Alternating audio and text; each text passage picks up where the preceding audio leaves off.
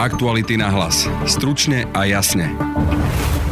Už zajtra volíme europoslancov. Čo vlastne robia a akí kandidáti majú šance sa v Bruseli presadiť? Pýtali sme sa dlhoročného europoslanca a bývalého ministra zahraničných vecí Eduarda Kukana. Keď počúvame dnes niektoré vyjadrenia kandidátov, tak mne z toho pripadá, že nemajú šajnu o tom, čo sa tam robí. Tieto voľby budú úplne iné ako všetky ostatné. Výsledky sa dozvieme neskôr. Zvolíme 14 poslancov, ale nastúpi ich len 13 a hlavne volíme spolu s celou Európou. Viac povie Eva Chmelová z ministerstva vnútra. Politická strana bude musieť oželieť jedného svojho zvoleného kvázi poslanca, pretože ten bude musieť čakať na právoplatné vystúpenie Veľkej Británie z Európskej únie. Ktorá strana to bude, sa nedá ani len typovať.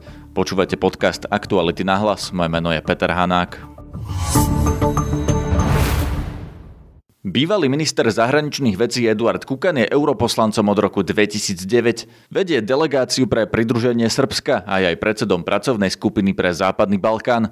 Podľa čoho by sme si mali vyberať europoslancov a čo si všímať na kandidátoch, sa Eduarda Kukana pýtala Denisa Hopková. Mali by sme si všímať e, aké vzdelanie majú, ktoré potom využijú pri práci v Európskom parlamente. Pretože každý poslanec Európskeho parlamentu je zaradený do výborov a do delegácií na základe toho, aké má vzdelanie. Európsky parlament je inštitúcia, ktorá sa zaoberá príjmaním zákonov, ktoré potom majú priamy dopad na život našich občanov a tí zástupci, ktorých tam máme, by mali práve bojovať za záujmy našich občanov. Akú úlohu zohráva vek napríklad? Môže sa tam mladý poslanec presadiť alebo má šancu niekto skôr, kto je mm, skúsenejší? Záleží na tom, aké má osobné kvality. Môžu sa presadiť aj mladí, ale keď má niekto skúsenosti z nejak spôsobenia v medzinárodných organizáciách niekde, tak to samozrejme pomáha.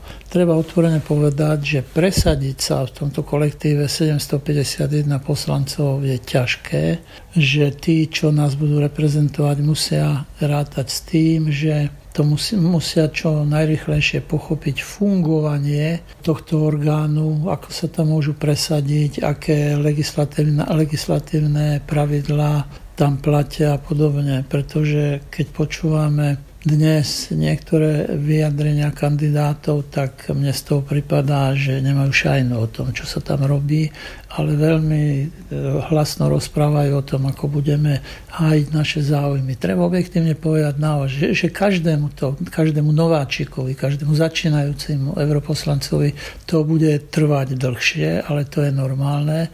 Musí sa presadiť najskôr v svojej politickej frakcii a potom i v ďalším, v ďalšom tom veľkom kolektíve. Priestor na to má, tam vás nikto nezahriakne, keď hovoríte, keď viete prezentovať argumenty, keď ich viete dobre, dobre obhajovať, tak potom máte väčšiu šancu, aby ste sa presadili. Čo je veľmi dôležité pre no, nových poslancov, je nájsť si kolegov aj z iných krajín, ktoré majú spoločné záujmy so Slovenskom alebo podobné záujmy.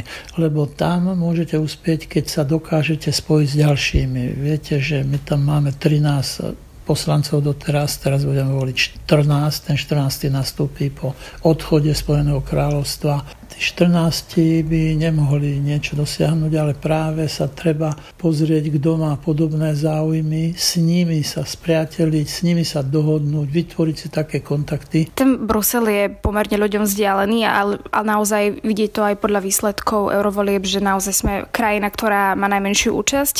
Čím to je podľa vás? Toto nikto zatiaľ nezistil. My tomu hovoríme slovenský paradox. Treba povedať, že pri prieskumoch verejnej mienky e, naši ľudia vyjadrujú väčšiu dôveru k Európskemu parlamentu ako k nášmu slovenskému. Ale voliť nechodia. Zrejme sa nám nepodarilo ešte ľudí naozaj presvedčiť o tom, že ten parlament je ich parlament, že tam sa prijímajú zákony, ktoré sú dôležité pre nich a preto by mali mať záujem na tom, aby sa tam volili, aby, aby chodili voliť a aby tam volili dobrých svojich zástupcov. Viete, e, my sme 15 rokov členmi Európskej únie. A stále hovoríme, že nevieme, čo to je, že nevieme, čo je Brusel.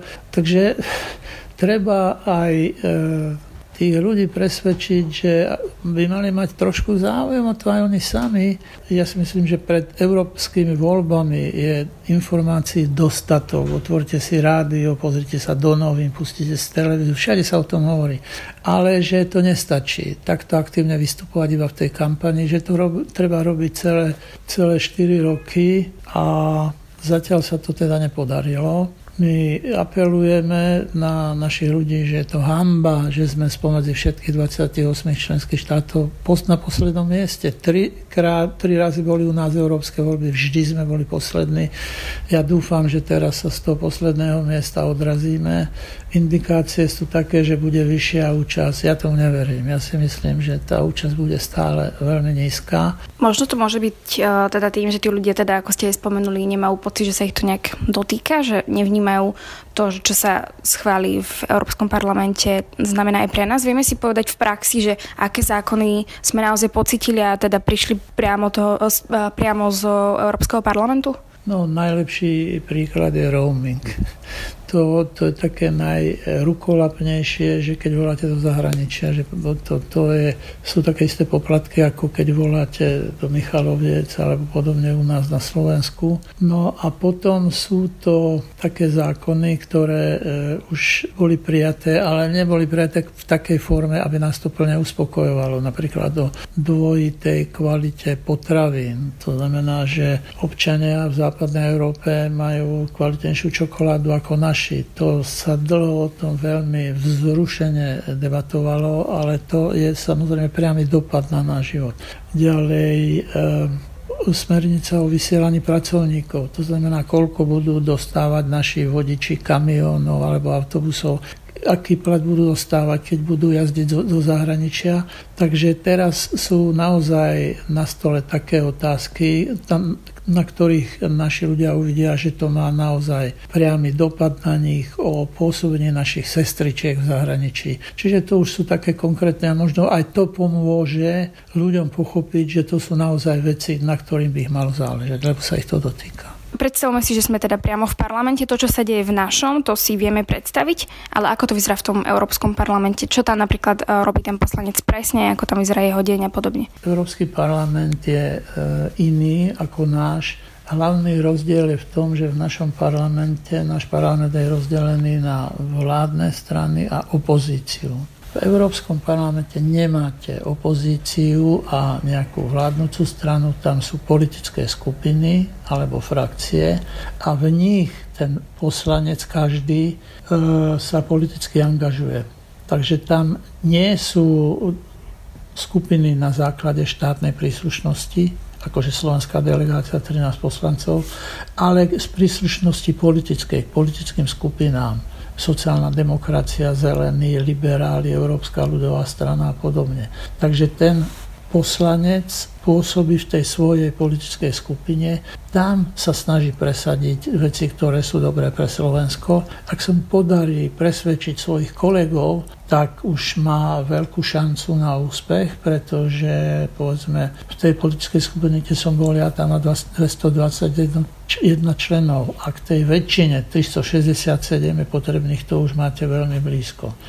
No, takže tam sa príjmajú rozhodnutia, ako budeme hlasovať o zákonoch, ale aby boli prijaté, musíme rokovať s tými ďalšími skupinami, aby sme našli e, kompromis, ktorý je aj pre nich priateľný, lebo sami by sme nikdy nemohli nič e, presadiť. Takže tam tí poslanci musia byť aktívni, ako už som povedal na začiatku, že sa musia presadiť vo vlastnej politickej rodine a potom už ma, musí, musia hľadať priateľov, kolegov alebo ľudí, ktorí majú podobné záujmy, alebo zo štátov, ktoré majú podobné záujmy ako my a s nimi sa spojiť, aby potom dokázali presadiť e, to prijatie legislatívnej nejakej normy v hlasovaní v pléne. Európsky parlament má záujem na tom, aby spolupracoval so všetkými časťami sveta a preto sú tam aj delegácie pre jednotlivé krajiny alebo pre skupiny krajín a tam europoslanci tiež pôsobia a to je tá ich druhá úloha. Jedna je zastupovať Slovensko a druhá pracovať pre Európsku úniu.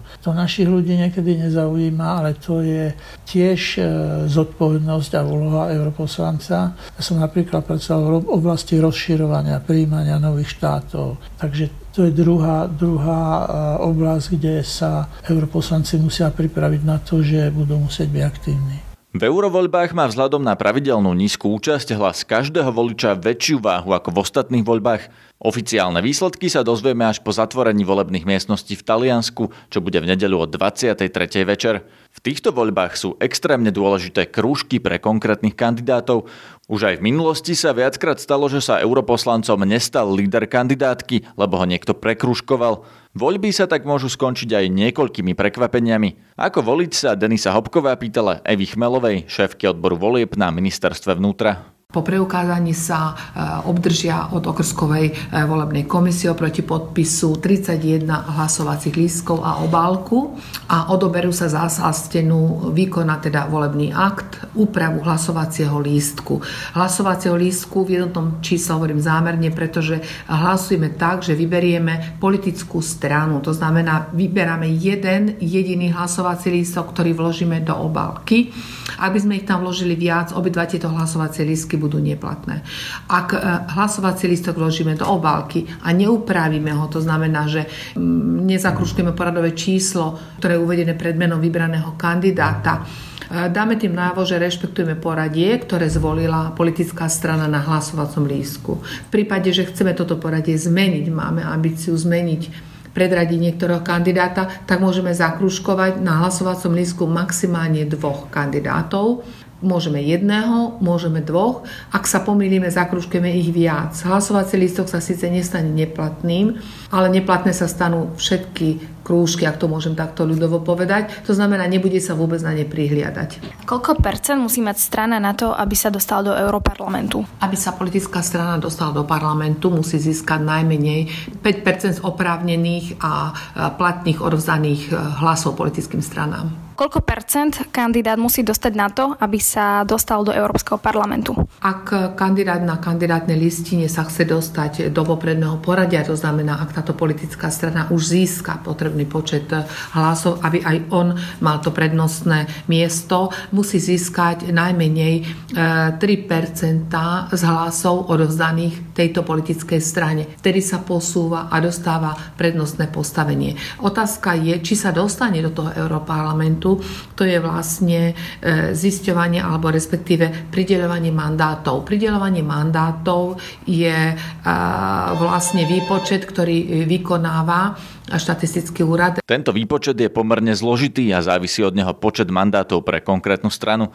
Rozdeľovať sa bude 14 kresiel, no až do Brexitu budeme mať len 13 europoslancov. Poslanec ktorej strany bude čakať na Brexit? Aj to závisí od tohto výpočtu, vysvetľuje opäť Eva Chmelová. Každá politická strana po vydelení republikovým číslom sa nám ukáže, koľko mandátov e, získala. Samozrejme, že je to od výšky, od percenta, pretože percento sa odvíja od absolútneho počtu hlasov, ktoré získala, ktoré keď videlím republikovým číslom mi povie počet mandátov a zostatok delenia.